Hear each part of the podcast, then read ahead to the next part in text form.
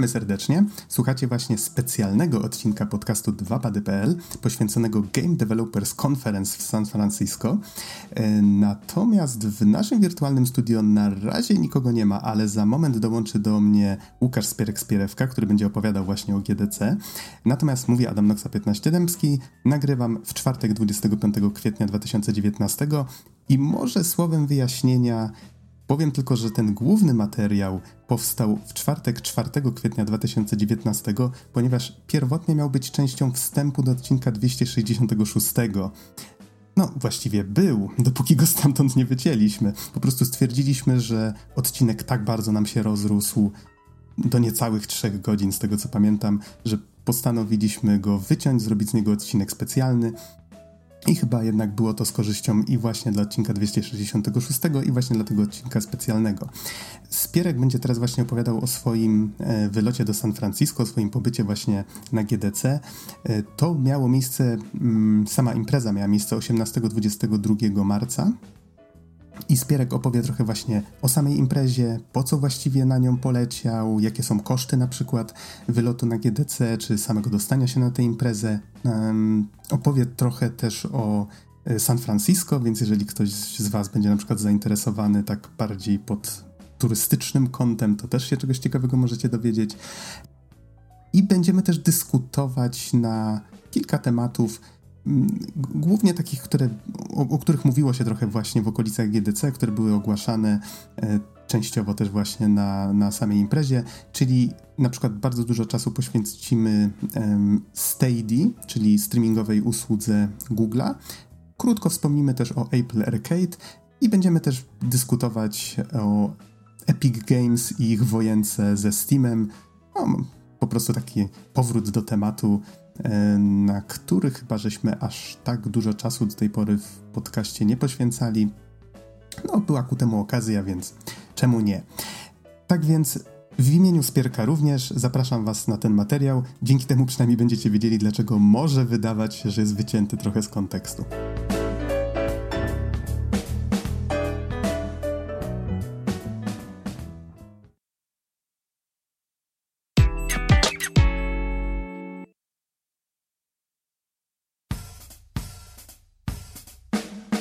Spierek, powiedz, mhm. jak było na Game Developers Conference? Czym właściwie jest ta impreza, jeżeli ktoś nie wie? Co tam robiłeś?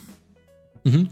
E, Game Developers Conference to jest największy na świecie spend dla ludzi, którzy robią gry, odbywający się raz do roku w San Francisco. Były edycje w innych miastach, ale od paru dobrych lat dzieje się w San Francisco, e, czyli w miejscu, które jest prohibitywnie drogie dla wszystkich ludzi z Europy. E, I jedzie się tam po to, Jedzie się tam po to, żeby tak, wydaje mi się, żeby coś ugrać w tym świadku biznesowym, ale różnie to bywa. E, przede wszystkim, znaczy, przede wszystkim jest to konferencja, która jest absurdalnych rozmiarów. Mówimy o, nie wiem, czy nawet nie dziesiąt, 10 tysiącach czy 20 tysiącach game developerów w jednym miejscu, w jednym mieście, rozsianym po tych hotelach i, i dookoła tego Expo, które też jest absurdalnie wielkie. Zaskoczę cię, e... mam te informacje przed mm -hmm. oczyma. Na wiki jest napisane, że, o to przy okazji powiem, że w tym roku mm -hmm. to było między 18 a 22 marca i 27 tysięcy osób uczestniczyło. O Jezu, to nawet mówię mniej niż było naprawdę. E, no, w każdym razie i wydaje mi się, że to jest jakby liczone osób, które faktycznie jakby są na konferencji i kupują bilety, ale jest też, też sporo osób, które przyjeżdża bez biletu, e, gdyż jakby można być tam na miejscu i czerpać pewne korzyści z bycia na tym evencie bez wchodzenia faktycznie na ten event. Jest to konferencja, która ma, która ma parę oblicz, nazwijmy to. E, jest pewna część, znaczy jakby taką naj, najbardziej rozpoznawalną częścią Game Developers Conference jest ta część GDC, tak się będę w sumie o tym, do tego odnosił teraz, jest ta część jakby wymiany wiedzy, czyli od poniedziałku do piątku, czyli przez cały czas trwania GDC, e, tak naprawdę cały czas są prowadzone panele najróżniejszych e, kształtów. Są jakby są podzielone na różne grupy tematyczne, jakby jest w niektórych miejscach są bardziej prezentacje związane z designem, w innym bardziej związane z muzyką i audio w grach, gdzie indziej są bardziej biznesowe, gdzie indziej są na przykład związane z konsolami, E, z lokalizacją. Generalnie każdy jakby jest w stanie znaleźć coś dla siebie, nieważne czy jest QA, czy jest programistą, czy jest e, z innej dziedziny. I mówimy tutaj z jednej strony jakby jest dużo właśnie prezentacji e, od takich naprawdę topowych ludzi w branży, gdzie mówimy, nie wiem, przyjeżdża ktoś, e, kto na przykład opowiada o renderingu w najnowszym Spider-Manie, przyjeżdża ktoś inny, kto mówi na przykład o takiej te technologii w Call of Duty, e, designerzy na przykład Florence albo, albo innych głośnych gier. E, jest to jakby, jeżeli chce się złapać tych ludzi i jeżeli chce się posłuchać ich na żywo, to nie ma lepszego miejsca na świecie. Przy czym ja osobiście na przykład, yy, kiedy byłem tam dwa lata temu, to próbowałem chodzić na, wykłady. W tym roku sobie to odpuściłem, dlatego że sporo z tych wykładów i tak trafia do sieci. Czy to za darmo na YouTubie, czy to na GDC Vault, yy, który jest jakby ich takim serwisem, który hostuje te wszystkie prezentacje. Część z nich jest. Yy, do, do części z nich trzeba zapłacić, żeby mieć dostęp, ale część jest publikowana za darmo i szczególnie te indie są publikowane w większości za darmo w ciągu tak powiedzmy 6 miesięcy po skończeniu konferencji, więc uznałem, że ja dużo lepiej przyswajam tego typu materiał w domu, jak mogę sobie spauzować to wideo, jak mogę sobie je przewinąć, zobaczyć ze slajdami, nie stresować się siedząc na widowni, że e, muszę być jakby super skupiony na tym, co teraz oglądam. E, natomiast jeżeli ktoś chciałby właśnie na przykład pojechać i porozmawiać z tymi twórcami, no to jakby jest to jest to do tego dobre miejsce, przy czym wyjazd na konferencję nie należy do najtańszych. E, dlatego, że bilet do Stanów kosztuje swoje, nocleg w San Francisco, w San Francisco kosztuje swoje. E, no i też jakby utrzymanie się, wyżywienie, bilety na konferencje są absurdalnie drogie. E, znaczy mówię tutaj o tych wejściówkach, które pozwalają na wejście na panele, to mm-hmm. wydaje mi się, że jeżeli kupi się je w najwcześniejszym momencie, czyli w tym tak zwanym early birdzie, to e, bilety, które pozwalają na jak, jakikolwiek wstęp na konferencję, w sensie na część targową, ale nie na część prezentacyjną, kosztują chyba około 150 dolarów, jeżeli dobrze pamiętam. Czyli to jest już, już około pół tysiąca złotych za, sam, jakby, za samą możliwość bycia na targach, a nie, a nie jeszcze wejścia na konferencję. Wydaje mi się, że konferencja, jakby panele e, mają też kilka jakby e, poziomów, gdzie im więcej zapłacimy, tym na więcej rzeczy możemy wejść, bo tam jeszcze oczywiście e, jest coś takiego, że jakby najtańszą wejściówką jest Independent Game Summit, który pozwala na wejść na, na prezentację Indii, e, w założeniu chyba, że Indycy mają po prostu mniej pieniędzy. Potem jest coś takiego jak Conference Pass, który kosztuje chyba około 600 dolarów, tak mi się wydaje. Ten Independent kosztuje chyba 300 albo 400, a ten Conference kosztuje 600 albo 700. E, oprócz niego jest chyba osobny, który pozwala na wejście na Summits i to są takie bardziej nie do końca prezentacje, ale takie właśnie bardziej spędy, e, round tables tak zwane, gdzie e, nie ma bardziej formuły prezentacji typu, że jedna osoba siedzi i mówi do widowni, tylko bardziej siadamy wszyscy przy stole i podnosimy tematy związane z jakąś konkretną dziedziną. Jest e, jakby poziom wyżej, chyba już w okolicach 1000 dolarów za wejściówkę jest wejściówka tak zwana Conference Plus Summit i to już daje wstęp na generalnie prawie że wszystko. Jest mityczny All Access, który pozwala na wstęp na całe GDC, włącznie na przykład z VRDC, które jest osobną konferencją, e, ale w sumie nie do końca osobną, która dzieje się w tym samym czasie w tym mieście, tylko że jest bardziej poświęcona VR-owi. Jest to rozbebrane na parę różnych jakby e, modeli, gdzie możemy zapłacić tyle, ile czujemy, ale wszystko jest drogie, wszystko jest naprawdę drogie. Czyli jakbyś chciał mieć taki, taki wiesz, all access, to ile to mniej więcej? Wydaje mi się, że all access to są granice 1500 albo 2000 dolarów. Mówimy tutaj prawie o 10 tysiącach złotych, żeby, tak, żeby mieć wstęp na wszystko. I to już jest takie, moim zdaniem, wartość takiej wyjściówki jest dosyć niewielka, Wiadomo, jak ktoś mieszka w Stanach, no to łatwiej jest mu wyłożyć 2000 niż jak Polak jedzie i ma rzucić 10 tysięcy na stół, żeby wejść na właśnie te wszystkie rzeczy, no tam bardziej 8 tysięcy. Plus jeszcze, plus jeszcze drugie tyle, żeby tam być, prawda? E, plus jeszcze drugie tyle, żeby tam, dokładnie.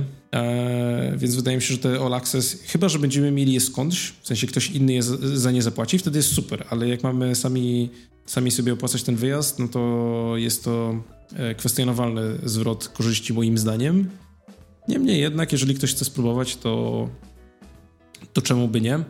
E, no jest jakby ta druga część. Słyszałem, mhm. tak przerwę ci na sekundkę, słyszałem taką opinię, która pokrywa się z tym, co mówisz, że y, wiele osób mówi, żeby nie przejmować się rozkładem, żeby za mocno nie trzymać się tego, że o, teraz muszę zobaczyć to, teraz muszę zobaczyć to, tylko dawać sobie czas po prostu, żeby pochodzić, poznać ludzi, żeby właśnie po to tam być, żeby zdobyć trochę znajomości, tak? Że to mhm. jest najbardziej wartościowa rzecz w tym tej imprezie. Tak, znaczy zgod zgodzę się z tą opinią i też jakby to jest moje, to było na przykład nasze podejście w tym roku, że braliśmy najtańsze wyjściówki dlatego, że wiedzieliśmy, że e, jakby nie będziemy w stanie siedzieć cały czas na tych wykładach, dlatego, że też chcemy jakby rozglądać się, poznać trochę ciekawych ludzi, pogadać z nimi e, i nie chcemy siedzieć na przykład gdzieś rozmawiając z kimś, ale mieć też zegarku zegarka w ręku, że ok, mamy tutaj 10 minut do pogadania z tą osobą, bo zaraz musimy iść tam, bo zaraz będzie tam jakiś wykład i po wykładzie musimy znowu szukać jakichś ciekawych ludzi do gadania i tak być generalnie roz, rozwalanymi po całej konferencji.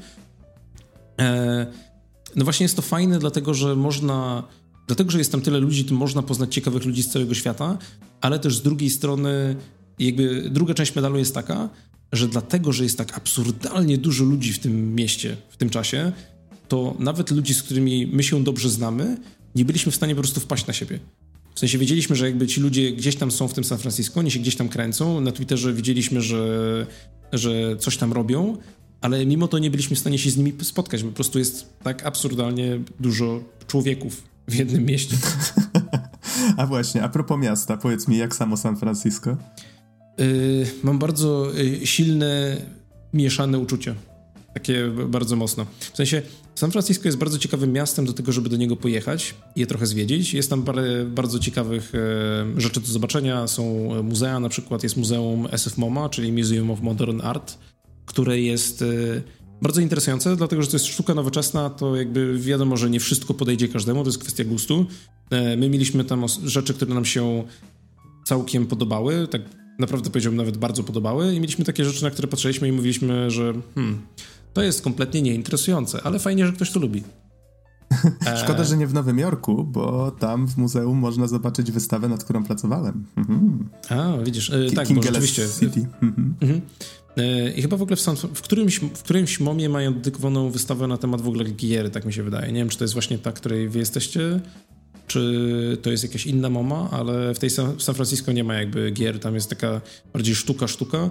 To, co chyba nam się najbardziej spodobało, była tam taka wystawa zdjęć e, jakby zupełnie zwyczajnych ludzi, ale te zdjęcia były złapane w taki naprawdę, naprawdę fascynujący sposób. W sensie chyba nigdy jeszcze nie widziałem e, zdjęć po prostu zrobionych aparatem, znaczy po prostu zrobionych. Zdjęć zrobionych aparatem, które zrobiłyby na mnie takie wrażenie po prostu jak, jak na nie patrzę. E, I była cała wystawa, nie mogę sobie teraz przypomnieć nazwy artystki, e, natomiast wystawa była poświęcona jakby jej twórczości, która opierała się na tym, że ona po prostu łapała sobie jakiś jeden konkretny motyw i, i ten motyw bardzo, bardzo dokładnie eksplorowała. Na przykład spędziła 4 lata e, rysując fale morskie na graficie, w sensie jakby wodę morską, taką lekko pofałdowaną, na papierze grafitem, przepraszam, nie na graficie, tylko grafitem, w sensie, że jakby ołówkiem. I jakby poświęciła się tylko temu, żeby zreprezentować tą powierzchnię wody, ale w taki super realistyczny sposób i faktycznie na to się patrzy i się mówi wow, to wygląda naprawdę super dobrze, a potem na przykład z wody się przerzuciła na niebo z gwiazdami. I mamy właśnie takie kartki, które są prawie całkowicie zamalowane grafitem na czarno, poza takimi właśnie pojedynczymi punktami, ale jakby ta dedykacja i to, jak to jest dobrze zrobione, robi niesamowite wrażenie, kiedy się to ogląda na żywo. E, wow, właśnie tam jeszcze... awansowaliśmy mhm. o jeden level wyżej, już nie jesteśmy... Tak, teraz jesteśmy podcastem o sztuce. Tak. No. E, jest na przykład też Muzeum De Younga, które ma bardzo fajne obrazy. E, jest Golden Gate Park, w którym jest to Muzeum De Younga zresztą zlokalizowane, które ma to jest po prostu absurdalnie wielki park. E, tak jak, nie wiem, myśli się trochę na przykład o, nie wiem, polskich e, rezerwatach przyrody, to to jest taki rezerwat przyrody, tylko że w mieście. Jego rozmiar jest po prostu nie do opisania, ale jest to też park jakby użytkowy dla ludzi, więc na przykład przez park przejeżdża droga, którą normalnie samochody jeżdżą. E, I nie ma jakby z tym problemu, w sensie można sobie na przykład w weekend pojechać do parku samochodem, zostawić go z boku, wyjść sobie na trawkę, porzucać sobie frisbee, pochodzić sobie po drzewach, zrobić sobie spacer, wrócić do samochodu i pojechać z powrotem do siebie. I ten park jakby jest w stanie pomieścić absurdalne ilości ludzi, naprawdę. E, szczególnie jakby zrobiło nas to wrażenie, wiedząc jak drogie jest, jak droga jest przestrzeń użytkowa w San Francisco, jak drogie są mieszkania i w ogóle jakiekolwiek działki, e, że taka duża, niewykorzystana, znaczy pozornie niewykorzystana przestrzeń może funkcjonować. E, no jest oczywiście most Golden Gate, e, którym można sobie przejechać rowerami. Jest to bardzo fajne. Bardzo, jakby ktoś się wybierał, bardzo polecam rowery elektryczne, a nie zwykłe. e, bo nasi znajomi się dali nabrać na, na zwykłe rowery i potem jak się jeździ po San Francisco, które jest takie bardzo górzyste, to, to sobie naprawdę nieźle wyrobili mięśnie, a my na rowerach elektrycznych sobie tylko spaliliśmy ramiona, bo nie wzięliśmy kremu. Hmm. Znaczy, no, no, teoretycznie można się kłócić, czy oni stracili, czy zyskali dzięki temu? Yy, następnego dnia, na następny dzień mówili, że stracili, zdecydowanie stracili. E, I co jeszcze? Alcatraz jest super, super fajny. Mm -hmm. Naprawdę, jakby ktoś się wybierał w okolice, bardzo polecam, tylko Alcatraz najlepiej bilet rezerwować przez internet tak z przynajmniej dwa miesiące przed wyjazdem, e, bo potrafi się bardzo szybko zapełnić. Fajnie jest tam pojechać, bo jest to to miejsce funkcjonuje w ogóle, tego nie wiedziałem, funkcjonuje jako park narodowy, e, w sensie taki trochę też rezerwat e, e, obsługiwany przez National Parks i jest naprawdę dobrze przygotowany pod kątem turystycznym, ale nie w sensie takim, że mają sklepiki z, z giftami. Znaczy oczywiście, że mają sklepiki z giftami, ale to nie jest naj, najistotniejsze. Najfajniejsze jest to, że tam e, pracują wolontariusze, którzy i wolontariusze i, i jakby Y, zarządzający parkiem, którzy robią na przykład darmowe wycieczki. Znaczy trzeba zapłacić za dostanie się tam, za przepłynięcie łódką w obie strony, więc jakby nie jest darmowa sama ta impreza, ale pracują tam właśnie ci e, strażnicy i wolontariusze, którzy prowadzą darmowe wycieczki i na przykład opowiadają o tym, o całej historii Alcatraz. Ja na przykład nie miałem pojęcia, że na przykład y, na początku nie było to więzienie, tylko na przykład przez jakiś czas był to, e, była to baza wojskowa. E, a potem dopiero jakby po tym, jak y, wojsko oddało tą bazę, to stało się więzieniem przez parę lat, a potem jak y, przestano z tego korzystać, to przejęli to Indianie. Znaczy indiańscy... Y, indiańska militia, w sensie y, jakby taki ruch, e, ruch, na, ruch narodowy, nie wiem do końca jak to sklasyfikować. W każdym razie przejęli to na chwilę Indianie na 19 miesięcy, tam sobie mieszkali, okupowali ten teren. E, i, I to było bardzo ciekawe i pokazywano nam jakby te budynki, e, a potem jakby klejnotem koronnym całej tej wycieczki jest wejście do samego więzienia i tam na wejściu dostaje się jakby już w cenie audioporadnik, który de facto służy jako taki 45-minutowy podcast z super wysokimi walorami produkcyjnymi, gdzie e, mamy e, jeżeli wybierzemy wersję angielską, którą bardzo, bardzo polecam, to mamy prowadzoną narrację przez byłych strażników więziennych i byłych więźniów, którzy właśnie przez cały czas jakby nas prowadzą przez to więzienie. Na przykład mówią, teraz po twojej lewej jest taka, y, taka alejka, która była tak nazywana przez więźniów, na przykład Broadway albo y, CD Street. E, idź tą alejką, aż nie dojdziesz do znaku. Obróć się. Teraz na tym znaku masz y, przedstawione elementy, które na przykład posłużyły w ucieczce z Alcatraz. I w międzyczasie jakby więźniowie zaczynają ci opowiadać, jak to tam było przez nich odebrane, jak, e, jakie tam stały rzeczy za kulisami tego, e, jak na przykład wyglądał cały proces, jak ktoś trafiał do więzienia po raz pierwszy, jak na przykład działała kantyna, jak działały biura oficerskie. I to wszystko cię super gładko prowadzi właśnie przez tą całą przestrzeń, kiedy ty słuchasz tych relacji, ale też jakby oglądasz to na żywo. I to jest super, super ciekawe. Wow, muszę przyznać, nie spodziewałem się, że już o sztuce żeśmy mówili, teraz z kolei porady turystyczne, no mega. Mówiłeś, że chciałeś wiedzieć, jak było San Francisco, więc... E, Ewolucja. E, tak, finiszując ten temat, e, mm -hmm. pod kątem turystycznym jest to miasto, które na pewno ma dużo fajnych rzeczy do zaoferowania i fajnie jest tam pojechać raz, żeby doświadczyć tych rzeczy, natomiast San Francisco jako miasto same nie chciałbym tam mieszkać. Absolutnie, absolutnie nie chciałbym tam mieszkać, nawet jeżeli oferowano by, nawet jeżeli oferowano by mi za to pieniądze. Nie wiem, czy pamiętasz, miałem bardzo podobne odczucia jak e, po swojej wycieczce do Nowego Jorku, że faktycznie podobało mi się w niektórych miejscach, ale ogólnie rzecz biorąc poczułem się strasznie przytłoczony i, i, i wiele rzeczy mi tam no, mało pasowało. Już może nie będę się rozwijał za, za mocno w temacie. Wspominałem mhm. trochę przy recenzji Spidermana, jak żeśmy opowiadali no, o Manhattanie. Znaczy ja, w, ja wskoczę właśnie na chwilę na, ten, na to San Francisco. Przede wszystkim jest to mhm. miasto, które jest w którym niesamowicie bardzo widać właśnie to, że, że jest ta Dolina Krzemowa, która tak strasznie winduje ceny mieszkań do góry. Jest po prostu absurd... Yy, znaczy, tam jakby jest parę czynników, które się na to składają, bo jest, jest ta jakby gentryfikacja miasta, są te rosnące ceny, ale też e, to, że jest to Kalifornia, jest generalnie dosyć łagodny klimat i przede wszystkim łagodne zimy sprawia, że ściąga tam ze Stanów sporo bezdomnych i mieszka tam po prostu sporo bezdomnych. I to naprawdę nie da się tego opisać. W sensie, nawet jeżeli ktoś przechodził się, nie wiem, e, przechadzał się ulicami Warszawy, to jakby nie jest w stanie zrozumieć. Znaczy, większość osób po prostu nie zdaje sobie sprawy z tego, jak, jak bardzo wyższa tam jest skala problemu. W sensie mówię tutaj o tym, że na przykład, nie wiem, opuszczony parking i jest 30-40 osób po prostu śpiących w śpiworach i rozbijających namioty w środku miasta, w samym centrum. E, że jak tylko zapada noc, to właśnie ludzie rozwalają się ze śpiworami w, w jakichś tam alejkach czy przy sklepach. E, że są ludzie, którzy załatwiają się po prostu na ulicy po tak i leżą strzykawki i, i prezerwatywy. W sensie, wiem, że roztaczam tutaj teraz obraz jakiejś takiej Sodomy i Gomory, ale naprawdę e, absurdalne jest trochę to, jak e, uznaje się właśnie Stany za taki kraj pierwszego świata, a Polska to jest taki kraj, powiedzmy, drugiego świata. Chyba w tej chwili jesteśmy, nie wiem, drugiego albo pierwszego. E, albo może już pierwszego, e, ale tu jest naprawdę dużo czyściej i dużo lepsze te warunki niż, niż tam jakby w tym, w tym American Dream. E, no i też dlatego, że w, w Kalifornii marihuana jest legalna, to całe miasto niesamowicie wali trawą i tego po prostu się, e, jak ktoś nie jest przyzwyczajony, to, to bardzo, bardzo ciężko się tam porusza.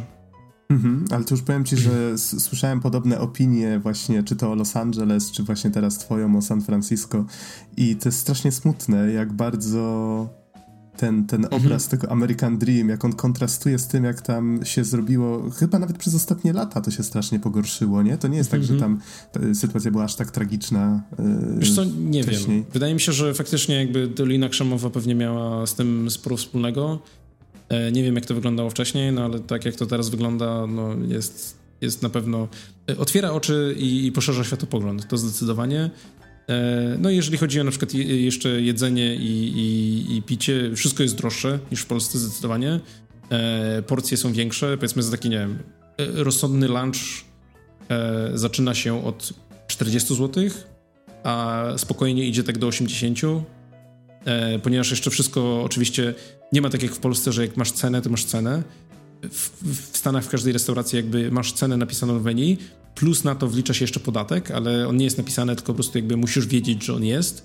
Plus jeszcze oczekiwane od ciebie jest minimum 15 albo 18% na piwku. E, I to szyb, bardzo szybko winduje ceny w górę w sposób, którego jakby póki się do tego nie przyzwyczaimy, to, to bardzo szybko nas trzepie po kieszeni. Mhm. No okej, okay. tutaj kurczę, ta, tak. ta sytuacja, tak, którą to trochę wyszła ta relacja. Nie, nie, to jak najbardziej spoko. Bardzo się cieszę, że tak fajnie opisałeś. Tak trochę tylko ten, ten smutny temat yy, mhm. bardzo dużego. Yy, w sensie, że tak dużo osób nie ma domu w Stanach, to, to jest mhm. strasznie uderzające. Yy, Okej, okay. Wróćmy może na tory podcastowe, żeby ktoś nas nie oskarżył o off-top. Chociaż wydaje mi się, że, że całkiem fajnie i ciekawie tutaj dużo opowiedziałeś na temat samego miasta. Wróćmy do GDC tak. i może chociaż tak trochę powiedzmy o jakichś takich większych tematach, o których tam y, mówiono. To znaczy może właściwie o takich tematach, które do, do, wszystkich dotarły, tak? bo to mówiono o tym w sieci y, i które mogą wpłynąć dość mocno na to, jak branża gier będzie wyglądać w najbliższych latach. Bo Google ogłosiło, że ma zamiar zajmować się streamingiem gier. Już wiemy, jak ta usługa będzie się nazywać. Będzie to Google Stadia od. Y, od liczby mnogiej stadion. Oni to tam tłumaczyli w takim filmiku, że, że ludzkość od zawsze budowała miejsca, gdzie zbierała się, żeby wspólnie doświadczać jakiejś rozrywki właśnie i, i pokazują tam budowanie różnych stadionów i mówią, że to jest Google Stadia, czy tam po prostu Stadia, e, czyli właśnie stadiony. Ym, I w sumie z takich chyba najciekawszych rzeczy na ten temat, bo już wcześniej mieliśmy do czynienia z podobnymi usługami, czy to chyba Sony taką próbowało wystartować. Pamiętam, że było kiedyś coś takiego, co się nazywało On Live chyba. I nie, nawet nie hmm, pamiętam, tak, czy, czy Sony to wykupiło chyba w pewnym momencie. Y, Sony wykupiło, wydaje mi się, że wykupili, bo to było tak, że było Gaikai i było On Live. Na pewno kupili Gaikai i wydaje mi się, że mogli też chyba kupić On Live, albo On Live jakby umarło własną e, śmiercią naturalną, nazwijmy to. Mhm. Pamiętam, że y, na pewno wspominaliśmy o tym już kiedyś na podcaście, a że nagrywamy już chyba prawie 10 lat. No, w tym roku skończymy, myślę, z 10 lat. No to mogliśmy o wielu tematach mówić i wiele rzeczy może mi tam gdzieś z tyłu głowy siedzieć. Ale tak, to jest temat, który się przewija i Google akurat można wierzyć, że im może się to udać, bo mają olbrzymią infrastrukturę na całym świecie serwerów i jeżeli faktycznie biorą się za to tak poważnie, jak, jak się wydaje, że do tego podchodzą, bo chcą to zintegrować z YouTube'em, e, chcą wprowadzić takie innowacyjne pomysły w rodzaju oglądasz sobie grę na YouTube, powiedzmy jak ktoś ją streamuje i w pewnym momencie na przykład streamer może podzielić się z tobą e, swoim stanem gry. Czyli coś takiego jak emulacja, czyli powiedzmy emulator zapamiętuje stan procesora, stan pamięci, dzięki czemu można wczytać grę w dowolnym momencie i coś podobnego będzie istniało tutaj, czyli powiedzmy ktoś będzie mógł udostępnić wam dany fragment gry i wy będziecie mogli wczytać ten fragment, po prostu klikając link y, pod filmikiem na przykład, albo na filmiku, tak? Mm, do tego jeszcze prawdopodobnie będzie istniało jakieś API, które udostępnią twórcom, które być może sprawi, że gra będzie tak skonstruowana, że ona przyjmie na przykład ten stan tej, tej gry, ale będziecie mogli ją wczytać w swoim profilu, ze swoją postacią, ze swoimi czapeczkami i innymi tego, rzeczu, że, tego typu rzeczami. Um, więc ciekaw jestem, jak to będzie wykorzystywane. Do tego jeszcze mówili o tym, że na przykład dajmy na to, będzie kolejka do grania ze swoim ulubionym streamerem, czyli ktoś streamuje grę, gra powiedzmy w multi albo w koopie i osoby, które oglądają jak on gra, mogą dołączyć do jego e, jakby kolejki osób, które chcą z nim zagrać i po prostu te osoby wskakują w tą kolejkę. Niemniej jakby cała idea działania tego to nadal jest po prostu streaming, czyli ta gra działa na serwerach, do nas jest wysyłane tylko wideo, więc nadal to wszystko jest jakby ma te same minusy, które do tej pory to miało, czyli jeżeli nie mamy połączenia internetowego, no to nie pogramy. Jeżeli tylko coś się zacznie dziać z tym połączeniem, no to prawdopodobnie zacznie do nas przychodzić obraz w trochę gorszej jakości, mogą się pojawić artefakty i, i tym podobne. Czyli jak to faktycznie będzie działać, no to się przekonamy, jak już wystartuje, ale idea jest taka, żeby dało się grać we wszystko powiedzmy, co w tej chwili jesteście w stanie grać na PC, żeby dało się w to grać na dowolnym urządzeniu z dowolnym ekranem. Więc jeżeli to się przyjmie, a Google prawdopodobnie będzie się starało, żeby to się stał taki Netflix e, świata gier, że faktycznie za subskrypcję e, będzie dostęp do powiedzmy całej biblioteki e, różnych tytułów, to nawet jeżeli hardkorowi gracze, czyli powiedzmy ja, ty też Spierek, jak się domyślam, czy wiele mhm. innych osób, naszych słuchaczy prawdopodobnie też, chociaż domyślam się, że właśnie ci hardkorowi gracze, oni będą taką, taką, takim oporem że nie, wolimy kupować pudełka, wolimy mieć te gry. Już Steam nawet jest dla nas takim trochę, no okej, okay, godzeniem się na, na, na to, że te gry nie są nasze. To tutaj do, może dojść do tego, że no, jeżeli to się faktycznie przyjmie, to każde kolejne pokolenie może się przyzwyczaić do tego, że oni w ogóle tych gier nie będą instalować. Nie będą wiedzieli, że w ogóle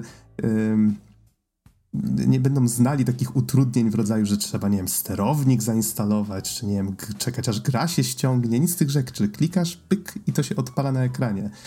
Co myślisz o tym Spierek? Bo tutaj się nagadałem, nagadałem, sobie dużo tematów poruszyłem. Czy, czy e, myślisz, znaczy... że, czy myślisz że to mhm. ma szansę się przyjąć i co sądzisz w ogóle o, o pomyśle, żeby to Google czymś takim zarządzał? Znaczy tak, Google z jednej strony daje pewien pozór stabilności, w sensie, że jest duża firma stojąca plecami za tą rzeczą i e, oni zrobią to dobrze, bo mają te wszystkie serwery, mają inżynierów, których mogą w to rzucić, e, co jest z jednej strony interesujące, ale nie mogą, znaczy nie mogę pozbyć się sceptycy, sceptycyzmu, ble. Sceptycyzmu, dlaczego? Dlatego, że Google jest firmą, która historycznie bardzo, bardzo lubi zabijać swoje produkty. W tym roku umiera Google w tym roku umiera Google Inbox, w tym roku coś tam pewnie jeszcze też umarło, w zeszłym roku też coś umarło i oni, oni nie mają żadnych oporów przed tym, żeby wprowadzić usługę i dwa lata powiedzieć, dwa lata później powiedzieć mmm, może jednak nie, może jednak nie zrobimy tego, zrobimy coś innego. E, dlatego jakby nie ufam im aż tak bardzo, że cokolwiek, co zostanie e, wprowadzone z ich strony, jakby za dwa lata, kiedy zmieni się strategia firmy, nie zostanie po prostu odrzucone jako no dobra, to nie wypaliło, albo nie przyniosło nam takich zwrotów, jakbyśmy chcieli, to pójdźmy zrobić coś innego. E, z drugiej strony osobiście uważam, że trochę lepiej można było zrobić tą samą prezentację. W sensie sposób, w jaki ogłoszono Google Stadia, moim zdaniem zostawia bardzo, bardzo dużo do życzenia, bo oni jakby Google miało szansę zaprezentować to dla, konkretnej, dla konkretnego odbiorcy. Znaczy tak, jest jakby dwóch potencjalnych odbiorców tego komunikatu. Pierwszym odbiorcą są deweloperzy. Y, to, czego Google chce, to gier na tej platformie. To, jaki komunikat musi przedstawić deweloperom, musi ich zachęcić do wrzucenia gry na Google Stadia. Znaczy Stadia po prostu, bo to się ch chyba się nie nazywa Google Stadia, tylko po prostu Stadia. E, chyba e, tak, tak, masz rację. Mhm. Tak. E, a komunikat, jaki musi przedstawić odbiorcom, to zachęcić ich wystarczająco do tego, żeby oni uwierzyli w ten produkt i zainwestowali w niego. I moim zdaniem Google nie zrobił żadnej z tych rzeczy. W sensie od strony deweloperskiej, ja jako deweloper, który chciałby wrzucić grę na Google Stadia, nie dostałem informacji o tym, jaki będzie model biznesowy tego. Jak użytkownicy będą płacić za moje gry. Co oni muszą zrobić, żeby móc zagrać w moją grę? Czy to będzie subskrypcja, czy to będzie kupowanie pojedynczych gier? Nie wiem. Nie wiem, ile to będzie wynosiło, nie wiem, jak, w jakim to modelu będzie sprzedawane, nie wiem, jak będzie wyglądał sklep, nie wiem nic z tego. Po drugie, ja jako twórca nie wiem, jak ja będę dostawał pieniądze. Jeżeli to jest subskrypcja, czy ja będę miał płacone od minuty grania, czy ja będę miał płacone od y, gier, w które ten użytkownik zagra w danym miesiącu, czy to będzie po prostu kupowanie, jak będzie wyglądał revenue split, czy to będzie 70-30, tak jak na Steamie, czy to będzie inaczej nic z tych informacji nie trafiło do nas. Jedyne, czego się dowiedzieliśmy, to to, że będzie 4K 60 FPS, unrelenting frame rate i wszystkie inne buzzwordy. Mieli nawet tą... E, w trakcie prezentacji nawet było takie, taka jakby ramka tego, e, znaczy w sensie wyświetlili prostokąt na ekranie i powiedzieli, teraz e, jak robiliśmy beta testy, to streamowaliśmy w 1080p, po czym ta ramka się rozszerzyła i powiedzieli, ale będziemy mieli 4K, jak ta wystartuje. I mu, a potem jeszcze się rozszerzyła bardziej w taki totalnie jakby e, prezentacjowy sposób. Powiedzieli, ale w przyszłości będziemy mieli jeszcze 8K. I to ja mówię sobie, no, no, no fajnie, fajnie, że będziecie mieli te wszystkie K, ale jakby gdzie tu są informacje, które są dla mnie jako dewelopera istotne? A znowuż właśnie od strony y, odbiorcy też jakby y, jakie ja, co, co, ja jako odbiorca muszę mieć, jakie łącze, jakie rzeczy, żeby móc korzystać z tej usługi.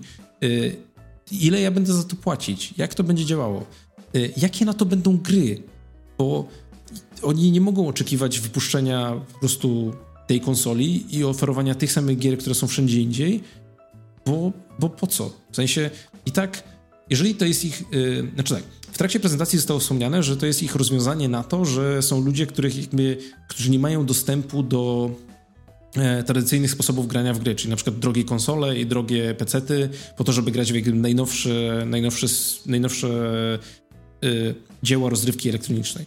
I to ma być rozwiązanie tego problemu. Ale prawda jest taka, że żeby korzystać z Google Stadia na pierwszym miejscu, i tak musisz mieć wystarczająco dobre łącze, które mają tylko de facto te rejony na świecie, które i tak już są wystarczająco bogate, żeby ludzie mogli po prostu kupić sobie konsolę. Więc nie mogą po prostu założyć, że będziemy oferować to samo, co wszyscy inni, ale w trochę inaczej i to wystarczy do przyciągnięcia ludzi. Oni potrzebują kontentu i niby ogłosili, że Jade Raymond, która pracowała wcześniej w EA i w Ubisoftie, e, będzie lidowała tą dywizję ich, nie pamiętam jak się dokładnie nazywają, ale mają mieć ekipę, która e, zajmuje się tym, żeby robić gry bezpośrednio na Stadia. E, ale oni nic o tym nie powiedzieli. W sensie powiedzieli, że będzie taka ekipa, powiedzieli, że tu ta jedna znana osoba będzie tej ekipie przewodzić, ale nie ma konkretów, nie ma nawet trailera. W sensie, no były tylko oczywiście oszukane trailery, które udają, że jest pasek ładowania i udają, że ty pływasz sobie w oceanie i w ogóle, ale no powiedzmy sobie szczerze, nikt z deweloperów obecnych tam na sali nie kupuje tego, że oczywiście, że to tak będzie wyglądać, tak to nie będzie wyglądać. Nie pokazali ani jednego tytułu, który miałby nam jakby zasugerować, że oni to robią, yy, to będzie fajna gra i ona będzie gotowa day one to będzie gra, którą będziesz chciał zagrać na Stadia jako naruszy. Mhm. Nie wiem, na razie Ten... jestem bardzo, bardzo sceptyczny.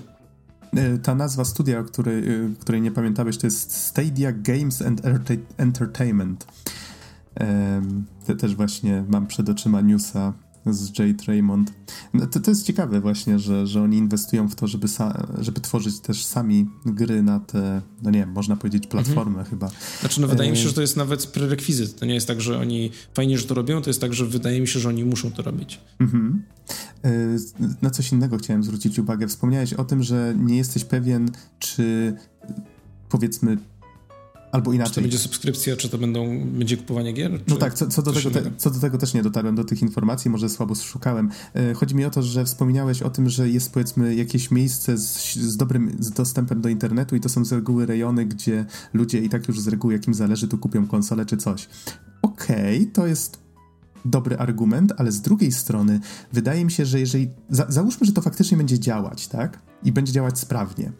E, wydaje mi się, że wtedy, jeżeli dostęp do tego będzie tak prosty jak na przykład do Netflixa, czyli powiedzmy zakładasz konto, płacisz i po prostu klikasz w cokolwiek i to się włącza momentalnie, to może się okazać, że nagle grami zaczną się interesować osoby, które do tej pory zupełnie się nimi nie interesowały. A, no bo trzeba kupować konsolę, ja się na tym nie znam, tak? Albo albo no trzeba wybierać, czy to tam, nie wiem, na tych wszystkich Steamach, czy innych takich, a tu powiedzmy będziemy, będą mieli system, który im od razu poleci, że a może chciałbyś zagrać w to, a może w to, kliknij sobie i zagraj, tak? Że nie musi kupować poszczególnych gier, tylko na przykład płaci tą jedną subskrypcję, mm, nie musi mieć żadnego dodatkowego pudełka, które podłącza, czy, czy coś takiego. Jeżeli to będzie działać w ten sposób, to może się okazać, że faktycznie znajdą się ludzie, którzy do tej pory grami się nie interesowali i nagle zaczną grać. Przynajmniej tak mi się wydaje, że to ma mhm. szansę, w tym szaleństwie może być jakaś metoda, no. Znaczy, widzę twój punkt, ale no moim zdaniem ta cała rzecz rozbije się o input lag.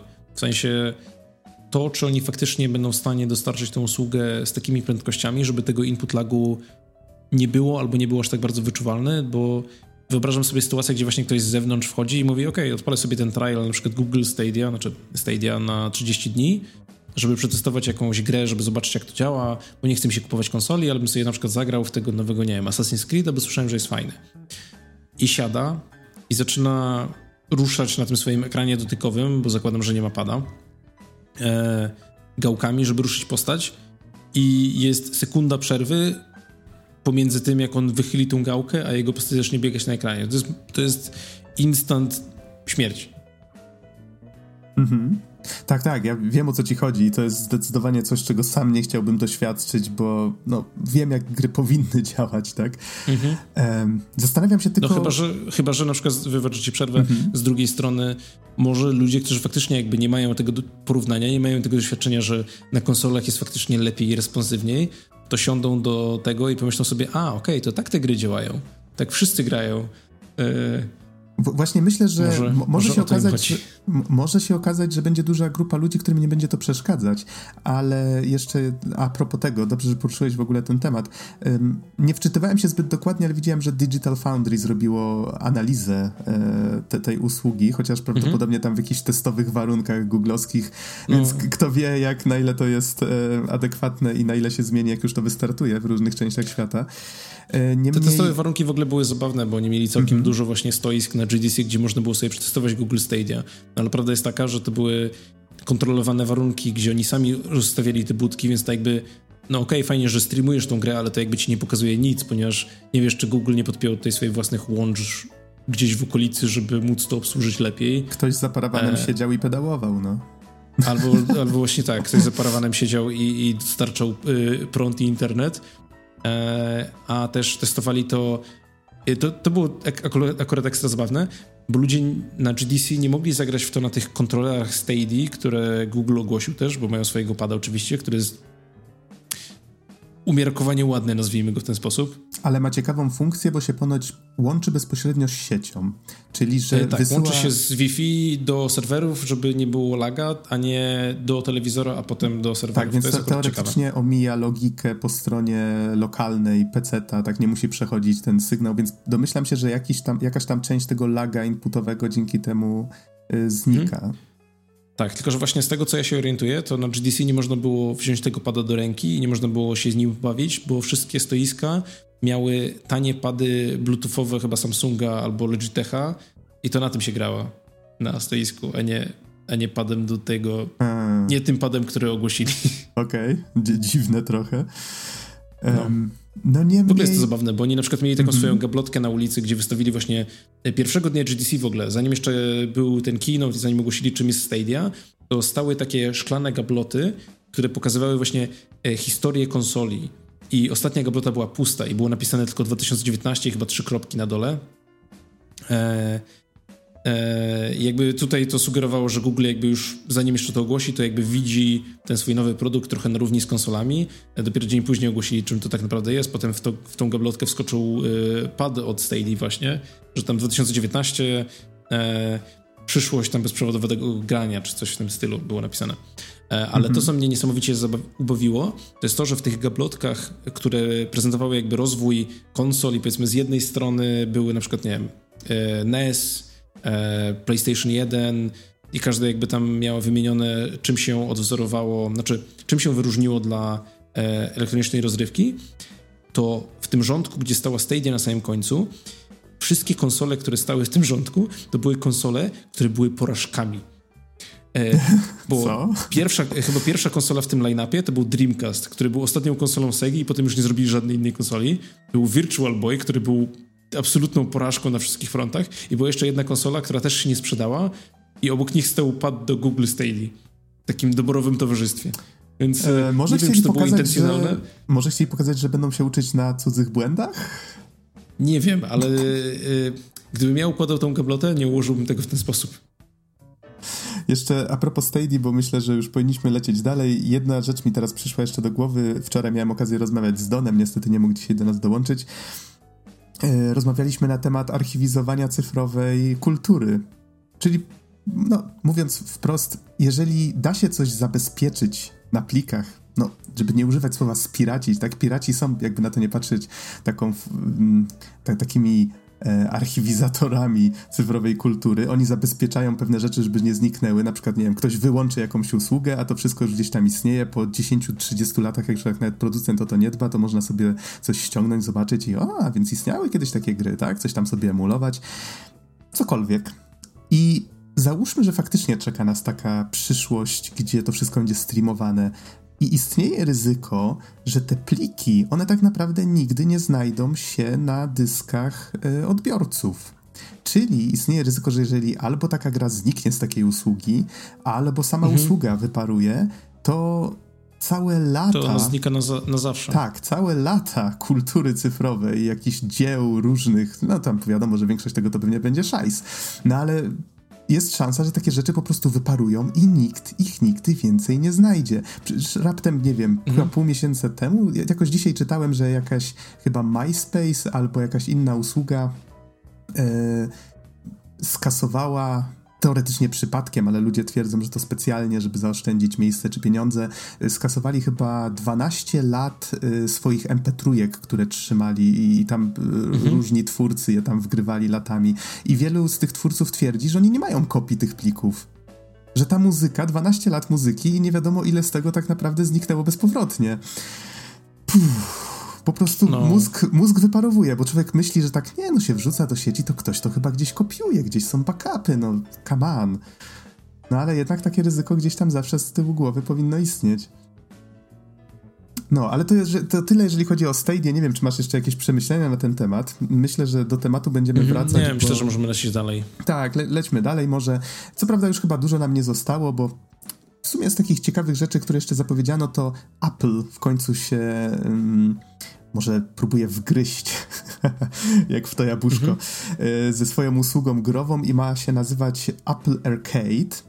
Do tego jeszcze a myślę, że możemy krótko wspomnieć o tym, co tam się dzieje na y, poletku Epic kontra Steam i to właściwie tyle. Chyba nie ma co się mocniej y, rozwijać, więc powiedz mi, może orientujesz się coś więcej na temat tego, jak ma wyglądać ten Apple Arcade? E, znaczy Apple Arcade ma być ich właśnie odpowiedzią na e, tak jak właśnie, hmm, jakby to nazwać, e, tak jak Google idzie sobie w streaming i w, w, w, udostępnianie gier AAA poprzez streaming na wszystkich urządzeniach, tak Apple idzie w zupełnie innym kierunku i oni of chcą oferować takiego Netflixa gier, nie cierpię tego określenia, ale powiedzmy, że ono najlepiej pasuje do tego, e, gdzie płacimy co miesiąc e, jakąś sumę, która jeszcze nie jest podana, prawdopodobnie będzie to jakieś 10 dolarów E, i mamy dostęp do ekskluzywnych i niekoniecznie ekskluzywnych gier w ich usłudze. Jakby na start chyba chcą mieć około setki, albo przynajmniej zapowiedzieli, że mają w pracach 100 e, gier. Nie wiem, czy wszystkie będą dostępne na starcie, prawdopodobnie nie.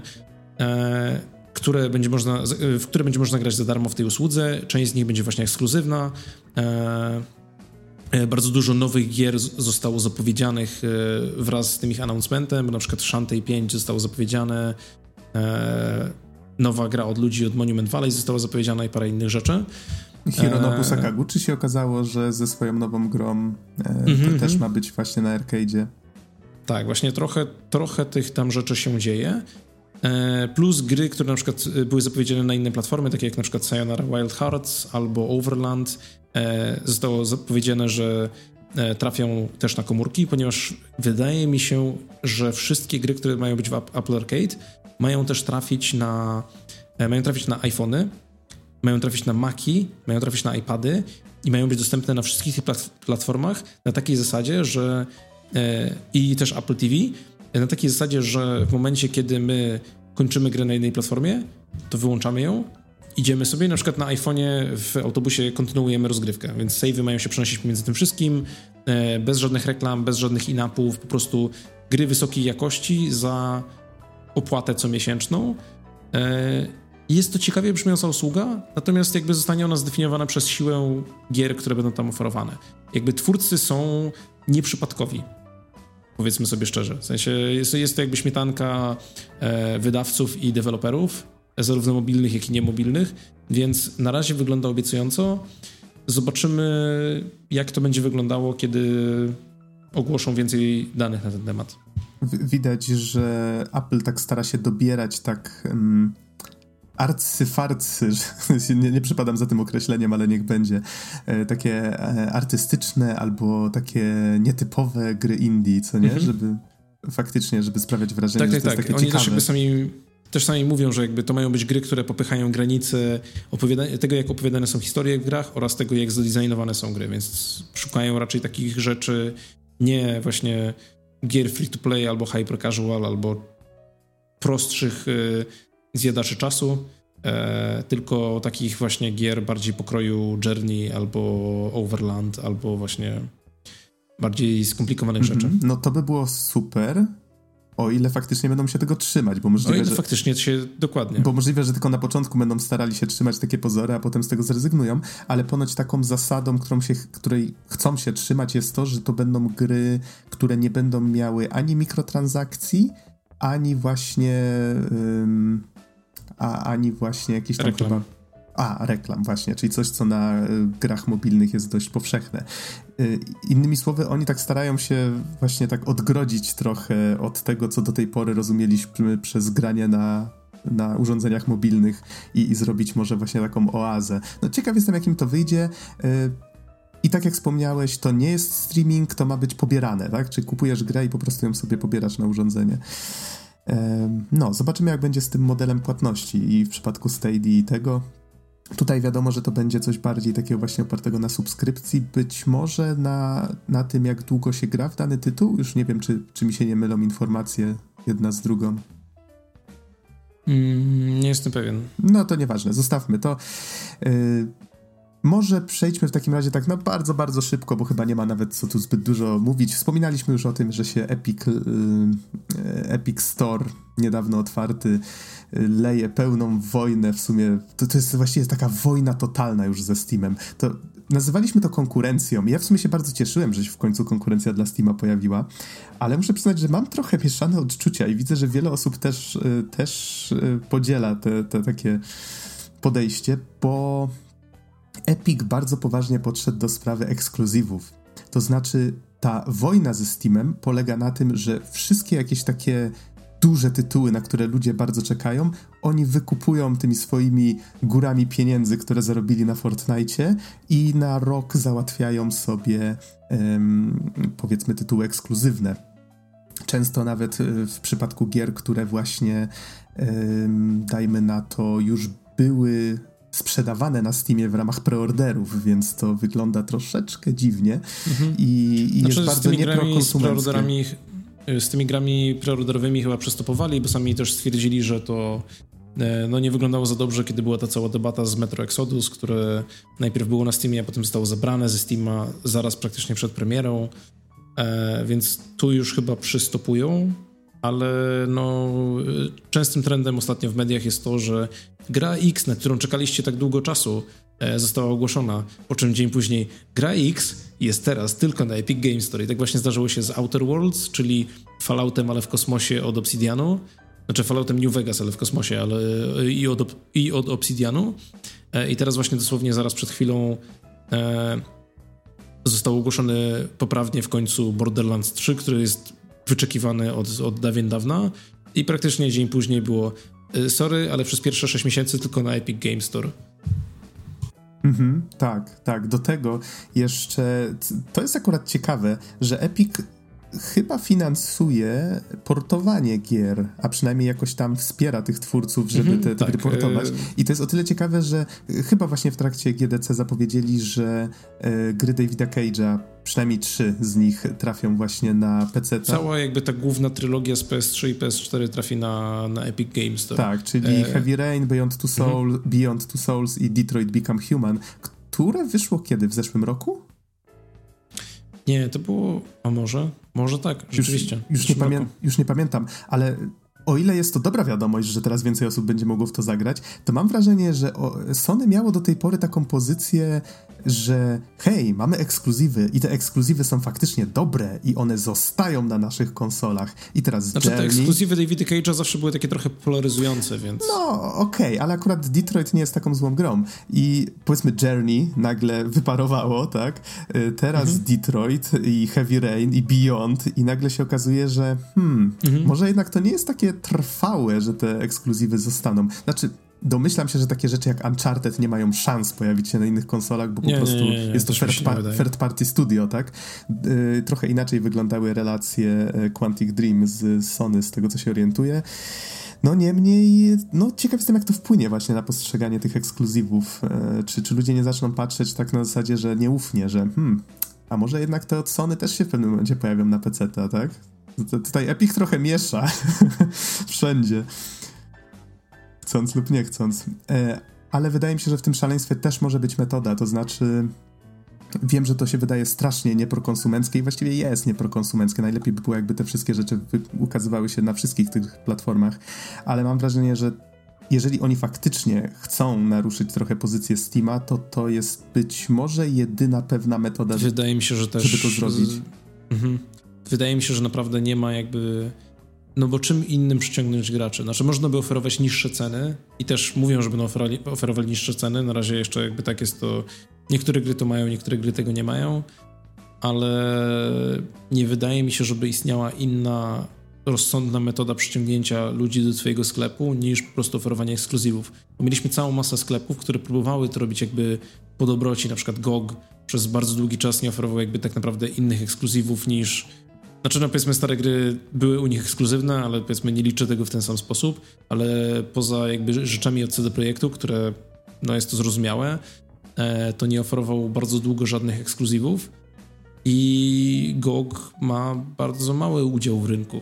To jest jakby mniej niż 10%, gdzie Steam jest po prostu tym behemotem, którego się nie da, nie da dotknąć. Żaden inny sklep też nie był tego w stanie zrobić i tak naprawdę oferowanie tych gier, w które ludzie chcą grać, to jest chyba jedyna rozsądna metoda przyciągnięcia ludzi do tego sklepu i utrzymania ich na tym sklepie tak naprawdę. Tak, to ktoś powiedział, że bycie dobrym, y, bycie dobrym gościem wcale się nie opłaca w takim biznesie. Głaszcząc ludzi po głowach się takiego behemota nie powali. No ale to też jakby... Ale no, PR-owo dużo tracą. Powiedzmy sobie szczerze, w sensie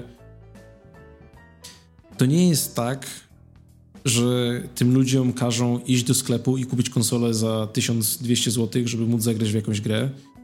I jak jakiś ekskluzyw wychodzi na konsolę, to ludzie nie mają aż takiego problemu z tym.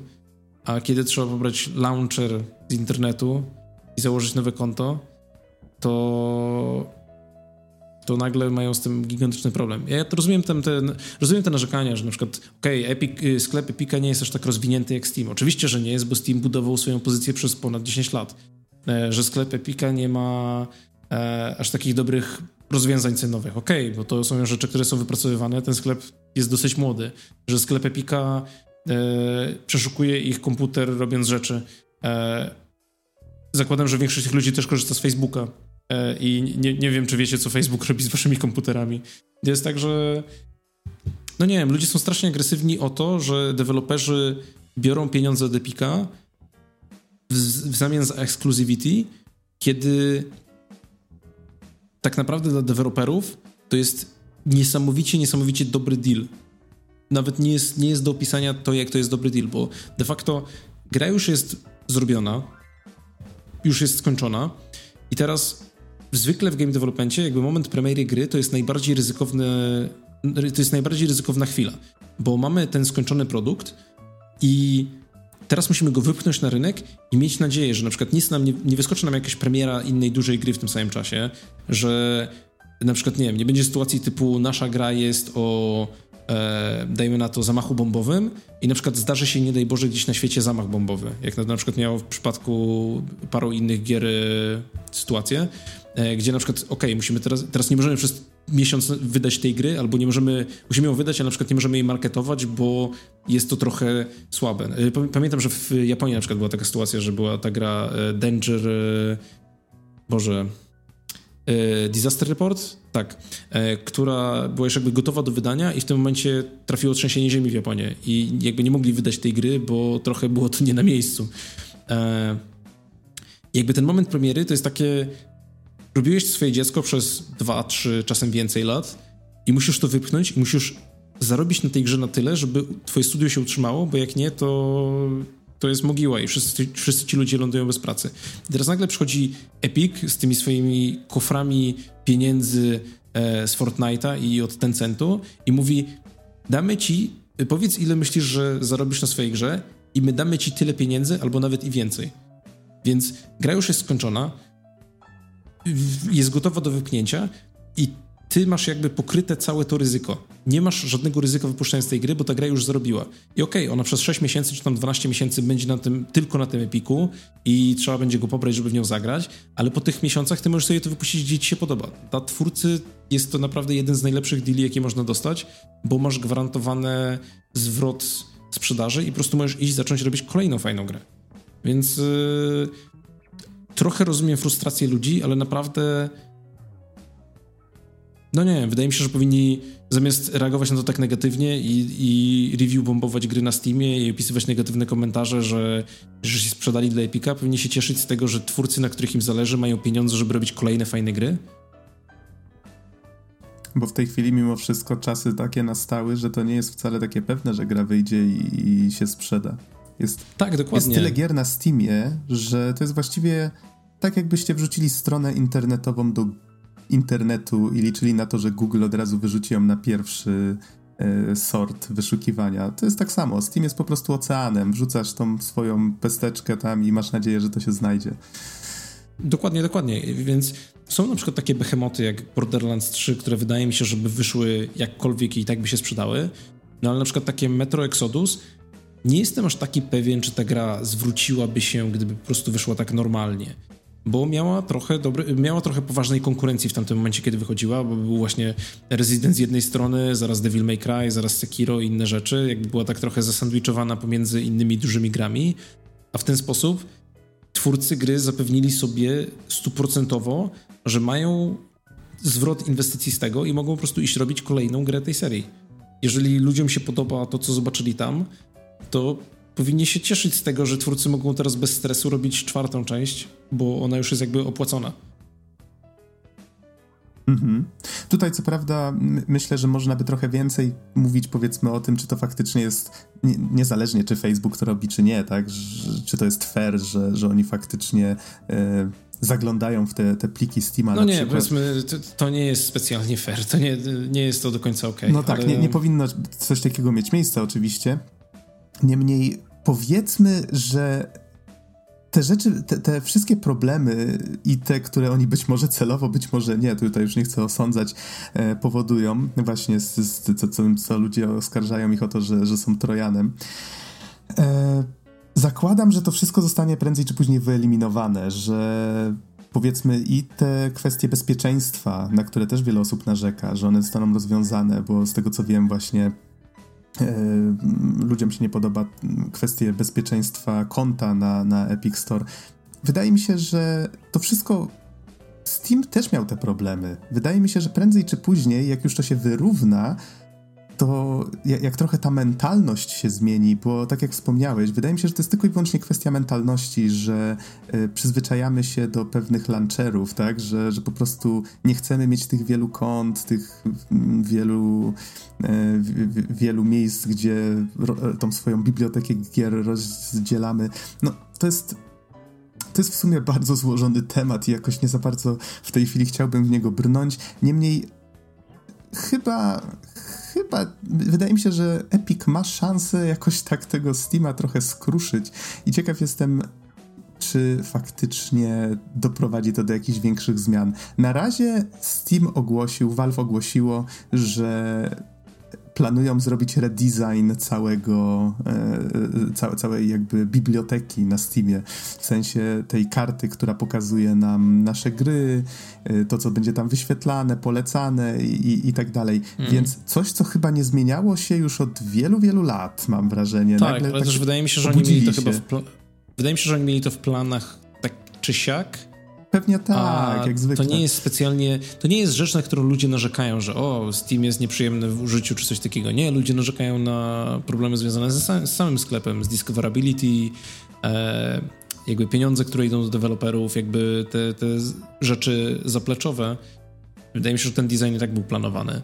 Tak, bo to, to, to nie jest raczej coś, To z reguły co... tak jest, że to są rzeczy, których zrobienie wymaga no, wielu miesięcy Roku pracy. albo prawda? więcej pracy, dokładnie. No, no właśnie, to tak czasem tylko coś się trafi w tym samym momencie i się myśli, że o, to nie może być przypadek.